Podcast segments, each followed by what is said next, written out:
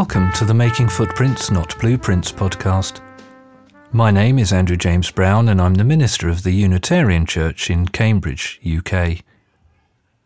Knowing that full scope always eludes our grasp, that there is no finality of vision, that we have perceived nothing completely, and that, therefore, tomorrow a new walk is a new walk, I hope that, on occasions, you'll find here a helpful liberal, religious, and philosophical reflection that encourages you to journey through life, making footprints rather than blueprints.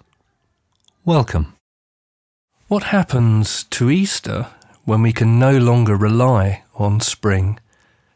A short thought for the day offered to the Cambridge Unitarian Church as part of the Sunday service of mindful meditation. Easter is rapidly approaching, and because I will be away on leave at that time, thanks to the kindness of the congregation whom I serve, for the first time in my 23 years of ministry, I won't be conducting either the Good Friday Communion service or the service on Easter Sunday. In accord with the Church's long standing liberal, free religious tradition, I, of course, have no authority to tell its members what they must or must not be saying in the short addresses and or thoughts for the day they might choose to offer each other. But I am empowered by them to make suggestions when I think there is something important at stake. And this week we can all clearly see something unimaginably important is at stake. On Monday of last week, the spring equinox coincided with the publication of the Intergovernmental Panel on Climate Change's frankly frightening final part of its sixth assessment report. For those of you who did not read the IPCC report itself or read any articles about it, it makes it clear that everything but everything is at stake. Quote, there is a rapidly closing window of opportunity to secure a livable and sustainable future for all. Unquote. In the liberal Christian tradition as a whole, the tradition, of course, out of which the local Unitarian church whom I serve comes, as belief in the literal reality of the resurrection, the resurrection of Jesus, began to disappear during the 18th century, at Easter, its preachers began to talk more and more about the resurrection in clearly metaphorical and increasingly naturalist terms. The resurrection became, quite straightforwardly, a metaphor for spring, the season during which, out of the apparent death that comes during winter, there eternally springs forth new life. I'm sure most of you have, at one time or another, been to liberal Christian Easter services that have done just this. For a good couple of hundred years, this move has proved reasonably effective for its churches and ministers, because it has allowed them to continue to claim that, alongside their commitment to the natural and human sciences, they were simultaneously able to remain in meaningful continuity with the challenging Easter proclamation made by St. Paul in his first letter to the Corinthians. This is chapter 15, verses 12 to 14. Quote, now, if Christ is proclaimed as raised from the dead, how can some of you say there is no resurrection of the dead? If there is no resurrection of the dead, then Christ has not been raised. And if Christ has not been raised, then our proclamation has been in vain, and your faith has been in vain. Unquote. But let's be honest about this. Who today, within the theologically liberal churches at least, let alone within wider British, European, and North American society, who really thinks St. Paul is saying anything even vaguely plausible here? Of course, as historians of religion, we can and should try to understand something of how and why Paul said what he said, and how and why his claim might have seemed plausible to people in earlier times and in different cultures. As sociologists or anthropologists of religion, we can and should also try to understand something of why many people today continue to believe St. Paul's claim, despite the wealth of evidence against it. But in liberal Christian circles, we, today, need to acknowledge that almost no one thinks St. Paul's claim is literally true. So, why at Easter doesn't liberal Christianity more often come out and explicitly reject Paul on this point? Well, I'm reasonably certain it's because of the sheer attractive power of the metaphor that the resurrection is really all about spring. The liberal Christian tradition may well no longer believe in the resurrection a la St. Paul, but as a religious tradition committed to the natural and social sciences, it most certainly does believe in spring and the natural cycle of life that undergirds it.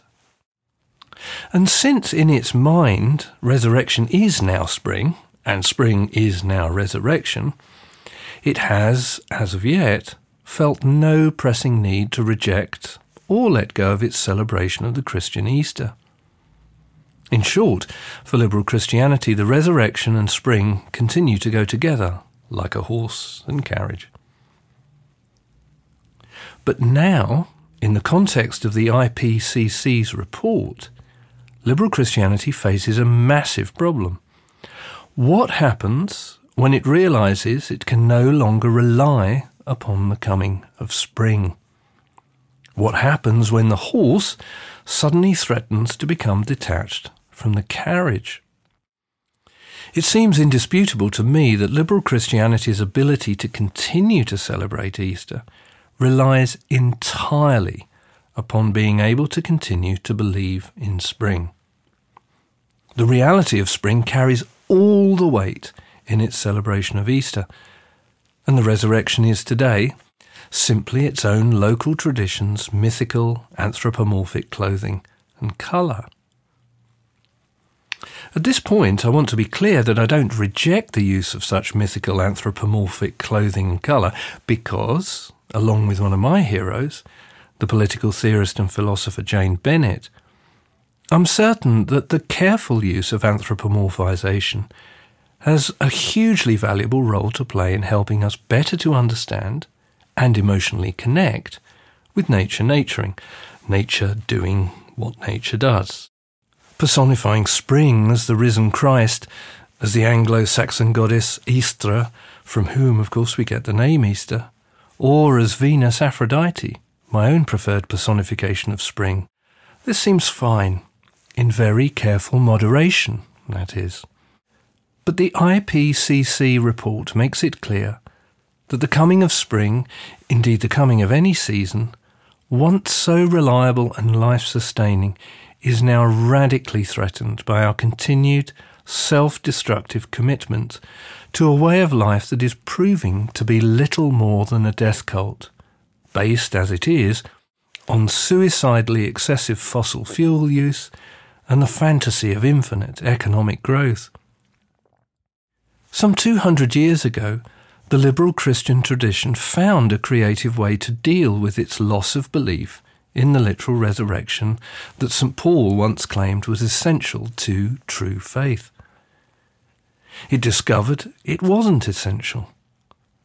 But what it did discover, via the metaphor that resurrection is spring and spring is resurrection, was that spring and the natural cycle of life that undergirds it assuredly was essential. All life relies upon it. For the liberal Christian tradition, it was a beautiful and serendipitous fact that the season of spring was able to be woven seamlessly together with the myth of the risen Christ.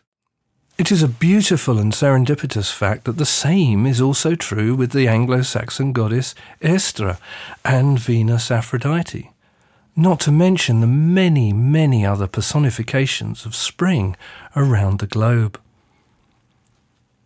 The truth is that we can all live faithfully and fully without the literal Christian resurrection. There is, after all, 2,000 years of evidence to back up this claim. Consequently, on this point, we can assuredly say that St. Paul was utterly wrong. But, but, but, without spring and the natural cycle of life that undergirds it, we lose not only all our beautiful spring myths and festivals, but all life itself, forever. My plea is, therefore, that anything we say to each other this Easter, and indeed every Easter following, no longer defaults to reciting poems and readings in a fashion that suggests we can all rest secure in the knowledge that spring is assuredly coming. Belief that this return is eternally assured is, as of today, frankly as implausible as belief in the literal resurrection of Christ.